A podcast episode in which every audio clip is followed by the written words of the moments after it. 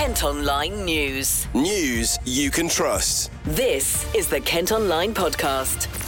Lucy Hickmott. Hello, hope you're okay and ready for the weekend. Thanks for downloading today's podcast on Friday, the 14th of April. First, today we've been speaking to the daughter of a Northfleet woman who's been diagnosed with breast cancer for a third time. Rashenda Hills has had surgery, chemo, and radiotherapy, but doctors say it's incurable and there's nothing more the NHS can do. The 51 year old's hoping a new trial treatment could give her more time to spend with family, especially her baby granddaughter. They've set up a GoFundMe page to try and raise £50,000. Here's Daughter, Kaylee. So my mum was diagnosed for the third time um, with breast cancer last summer when we found out. Um, and since then, it's just we've just found out that it's really spread to further places. So if it, it was in her lung to start off with, um, and then it went to her lymph nodes, and then in November last year we found out it went to her brain. Um, she had chemotherapy and she had radiotherapy as well both which did shrink the tumours, but she's not really well enough at the moment to have any more, they said. And they said even if they was to put her through, I mean, she can't have any more radio, if they was to put her for, through more chemotherapy, then it wouldn't prolong her life. So it's kind of, what's the point? So obviously we were told that they couldn't do any more. So we got researching and there is this therapy called dendritic cell therapy. Basically, it helps your immune system fight off the cancer because when we've got cancer and our immune system is obviously really low. So by boosting your immune system it can help the body know where the cancer is and to sort of fight it off. And they said that it will um, boost her immune system by seven times. Um, and i mean we've heard really good things about it. I know a few gofundme pages that we've seen where people have funded for it and they said that they went ahead with it and if they hadn't, they believe if their family hadn't had that therapy, then they would have lost them a lot sooner because they're still alive now. And that's, for example, that person, they've been alive for two years now, but they were told they didn't have long left to go and there was no other treatments. So this was basically our last option. So that's why we started the GoFundMe page. My daughter's three months old. It's my mum's first grandchild. So she's been really looking forward to obviously her arriving and she just feels like she's missing out on even so much right now just because she's not able to do the things that she used to be able to do.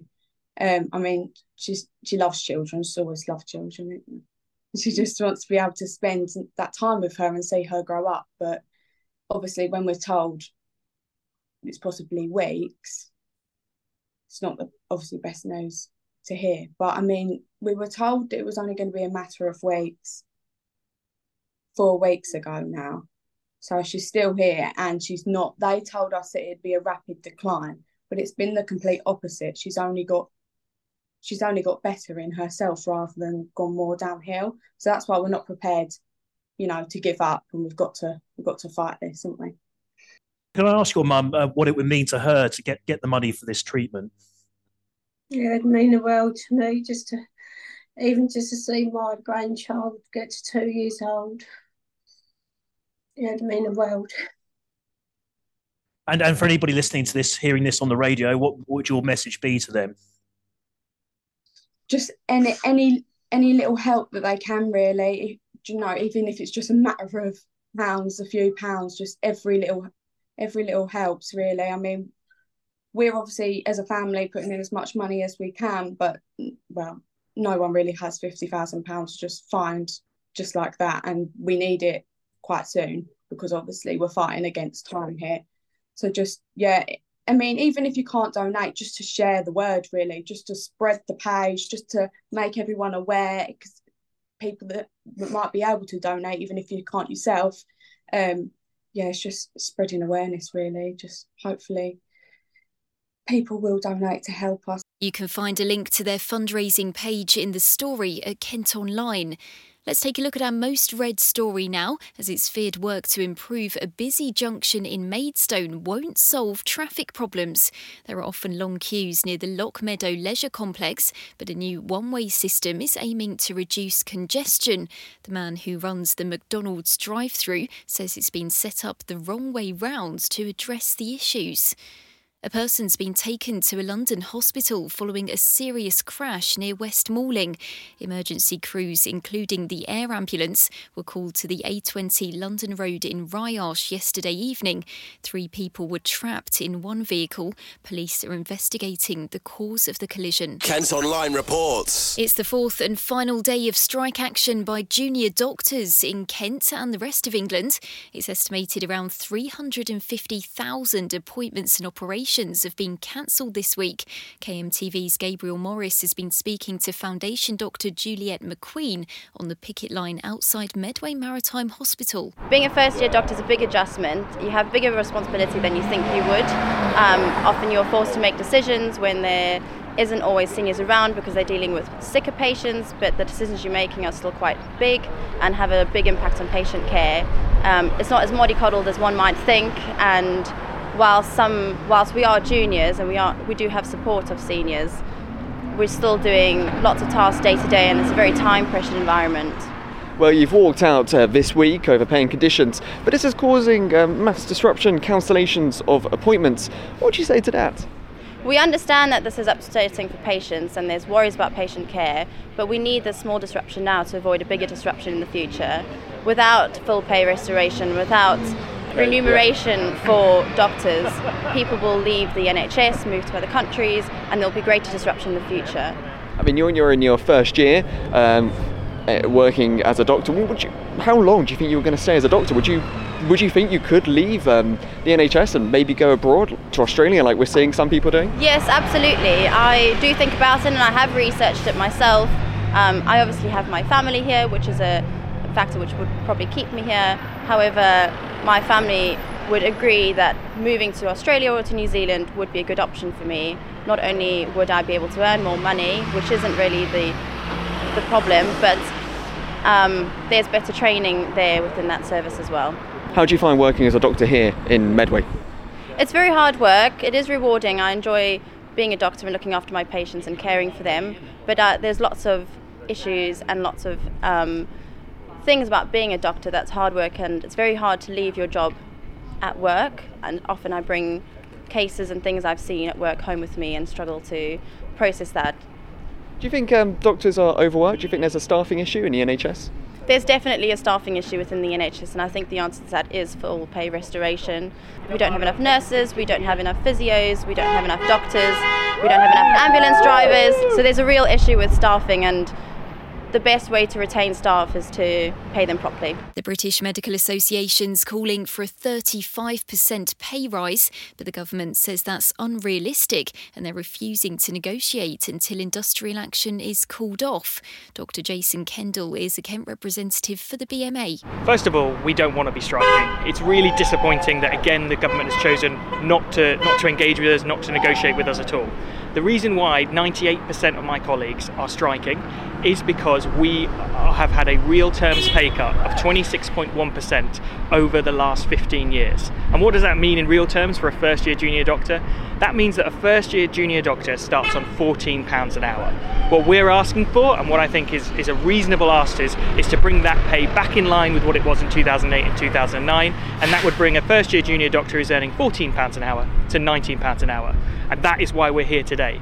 I'd much, much rather that we weren't striking and that the government was actually willing to engage with us, get around the negotiating table. Um, it is the government that continues to refuse to meet with us and it is not it's not the BMA. Labour are also urging the government to engage in talks with junior doctors to try and reach a deal that works for everyone. Shadow Health Secretary Wes Streeting was in Chatham yesterday. I think it's appalling that junior doctors have been driven to strike action just as nurses were forced to strike for the first time in their history. The government's got to recognise that the big risk here isn't simply that junior doctors walk out for more days of strike action, but they walk out of the NHS altogether. We can't afford to lose these people. So a Labour government government would not have ended up in this situation of strikes. We would have been sat down, negotiated a fair pay settlement much earlier. But now the government is in this mess of its own making. They've got to at least get junior doctors round the table to negotiate. This war of words is is utterly appalling, and the only people that are suffering are um, the patients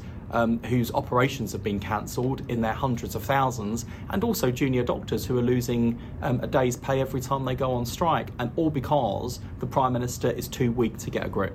There are also concerns about recruitment for the NHS. Canterbury Christ Church University runs a number of medical courses, but because of government caps, they can't offer as many places as they have capacity for. Here's Deputy Vice Chancellor Professor Alison Honour. We've got some of the sector leading facilities here, particularly around simulation and training.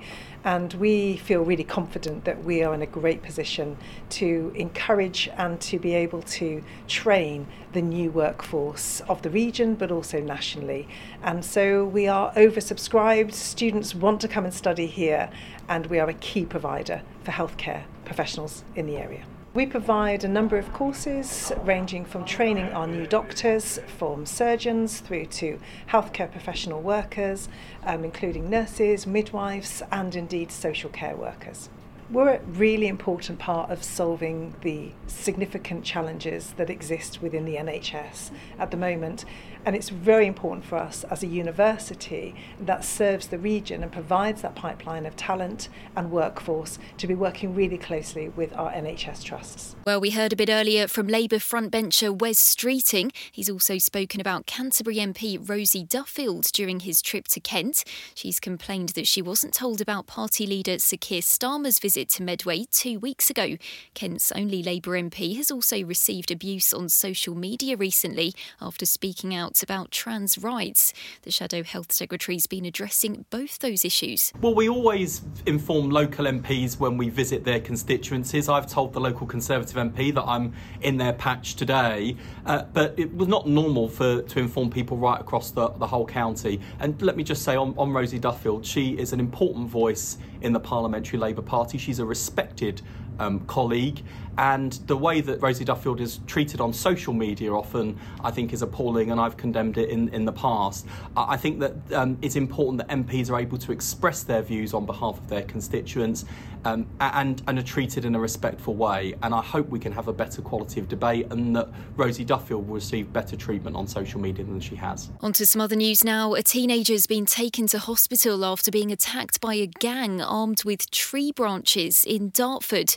The boy suffered head injuries after the assault on Lowfield Street. Another victim also reported being attacked with a branch and suffered an arm injury. Police say they're stepping up patrols in the area.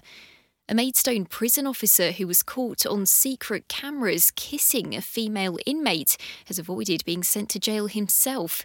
Stephen Harris was working at HMP East Sutton when he started a romantic relationship with Ella Ward. The 56 year old dad of two was married at the time. He's now quit his job and been given a suspended sentence. He'll also have to do 100 hours of unpaid work. An Ashford man is calling for someone to take responsibility after five trolleys were dumped in a river. They're blocking the East Stour along Ashford Road near the supermarkets in Park Farm. Adrian Cackett's been speaking to our reporter Leanne. Well, the first one appeared all long time before Christmas, and then they've gradually multiplied over the last few months. Um, I suppose about a month ago, I thought, well, I wonder if anybody would be interested in getting rid of them. So I messaged Trolleywise, which is the app that gets rid of trolleys, but no, no response. Southern Water have got notices up what saying polluters wanted. Let us know if you spot any pollution in any waterways. I emailed them, no response. I emailed them again a couple of weeks later, no response. I then got onto the council on there on the ABC website, and that was that went through, and then they closed, put it down as closed within a day. And someone else has told me that it's since been reported to Tesco's, and Tesco's don't want to know either. So that's about it, really. So you feel like nobody wants to take responsibility? No, nobody wants to take responsibility for it. And quite frankly, you know, it's sooner or later it's going to build up and build up with all the rubbish that's building around it, and then it'll start flooding. Somebody somewhere along the line has got to take responsibility for it. And it obviously doesn't look great for the area. Um, how does it make you feel seeing this?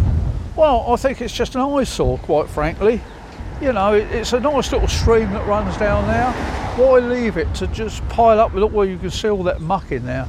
The Environment Agency have now confirmed they'll send out a team to clear up the mess. An 88 mile diversion is being put in place while part of the M20 is closed for essential repairs. National Highways has planned a series of weekend and overnight closures between junctions 9 and 10, while the Great River Stour Bridge in Ashford is repaired. The lengthy diversion will add an extra 90 minutes to travel time. Work starts next Friday and lasts for two weeks. Police on Sheppey have seized a Porsche from a fraudster who owed more than a million pounds from a court order. The man in his 30s was previously given a suspended sentence for tricking people into sending money to fake online traders. He was seen driving the car through Sheerness and ordered to hand it over. Kent Online reports. The Theatre Royal in Margate has been thrown a lifeline after receiving £10,000 of funding. The Grade 2 listed building's fallen into decline in recent years. However, the cash injection from the Theatres Trust is aiming to boost the restoration project. It's in urgent need of roof repairs to ensure the building is watertight. New plans for a 90 room motel on Dover's seafront have been given the go ahead. It's part of a £250 million project to revamp the Western Docks area. A swimming pool and restaurant are still included, but bright colours have been toned down. You can see the updated designs in the story at Kent Online. Now, thousands of people are set to take part in Vaisakhi celebrations in Gravesend this weekend. There'll be a colourful procession through the town centre as part of the Sikh festival, and there's plenty of other exciting events happening across the county. Our What's On editor Sam Lowry is here to tell us more. There are still a few days left of the Easter holidays, and we've got lots of ways to help you make the most of it before the kids go back to school. We have a guide to the final weekend of the Easter break with five great days out to keep you and your family entertained up on Kent Online. So, whether you want to admire the beautiful tulips at Hever Castle, travel back in time with the Tudor weekend at Willow's Birds of Prey Centre in Sevenoaks, or enjoy traditional activities at the English Festival at Riverside Country Park in Rainham, you definitely won't be short of ideas. But it's not just family time that's on the cards this weekend. We've got plenty of things for the adults to do too. Grab your mates and head down to Dreamland in Margate for a night of great live music as rock band Reef come to town. Fans have been waiting for six months for the band to perform their postponed concert, so it's sure to be a brilliant atmosphere on Saturday. The Buddy Holly story is also at the Marlowe Theatre in Canterbury until Saturday night, with rock and roll tunes, 1950s costumes, and of course the remarkable story of influential musician Buddy Holly. And finally, comedian and I'm a Celebrity star Babatunde Aleshe is heading out on his first ever solo stand up tour, including a date at the Churchill Theatre in Bromley on Saturday. The comic, also known for his appearances on Celebrity Gogglebox, will be talking about fame, family, and fatherhood in his brand new show. So, I hope you find lots of ways to see out the Easter holidays in style this weekend, and I'll be back next week with some more fab things to see and do in Kent. Thanks, Sam, and let's hope the weather's good for whatever any of you might have planned. Kent Online Sport. Some big news from Priestfield now as the CEO of Gillingham Football Club has left his role. Paul Fisher joined at the start of the season under former chairman Paul Scally and has been running the club on a day to day basis, playing a key role in the deal that saw new owner Brad Galinson take over in December. A statement says he left to focus on his own company. And looking ahead to the Gills game this weekend, it could be another tough challenge. They're hosting Stockport County, who are currently third in the League Two table. Gillingham are aiming to bounce back from a defeat away at Northampton on Easter Monday. Their home form's been good recently, so they'll be hoping to cause an upset. Here's defender Max Ehmer. Yeah, it'll be a tough game. Um, we've worked on stuff today at training. Um, so we'll, we'll, be fully aware of what to do, what what we can't do. Um, so we'll just make sure that we're fully ready to go by Saturday. Um, and it'll be a tough game, um, but we've proven here in the last eight nine games, whatever it's been, that we're sort of a proper force at home. So we've just got to make sure we carry on that. And when you're playing sort of the promotion pushing teams, yeah. and arguably the Gills could have a say on who goes up. Yeah. Is that something you kind of relish the idea of being able to kind of play against those those top teams and actually having a say and actually having your stamp on that. Yeah, for sure. I don't think you want any team coming here thinking they're getting promoted or whatever. You want to be the sort of promotion spoilers. Um, so we want to sort of kill their party, um, and we'll be doing, looking to do that on Saturday. Yeah. They're a group that's been together now for a couple of years, and I think when we played them at their place, yes, we went we went up there in a, I think it was five four one, whatever it was. But they were just a good, well drilled side. They got good players in that league, they, good infrastructure, the stadium, whatever else. So I just, in terms of the teams we come up against, just felt like they were one of the best teams, uh, if not the best team. Um, so, like I said, it'll be a tough game, but we don't, we don't, especially here, we don't fear anyone. I think we've put in enough. Well, we have put in enough home performances now to make teams scared to come here. I think we we do. We've had obviously within those games we haven't been excellent for the whole 90 minutes of each game, but I still think we stick in there when when we're not playing well in those whether it be the first half, second half. We stick in there and we make sure we turn it into a battle, and then second half going towards the Rainier we do normally tend to score goals and get a win. So just got to make sure we keep doing it. I know everyone mentions the Rainier but both the sides and whatever else have been excellent. So we just keep coming out and supporting the boys because it makes a massive, massive difference. Yeah. Tomorrow's match kicks off at three. That's all from us today. Thanks ever so much for listening. Don't forget you can follow us on Facebook, Twitter, Instagram, and TikTok. You can also get details on the top stories directed to your email each morning via the briefing. To sign up, just head to kentonline.co.uk. News you can trust. This is the Kent Online Podcast.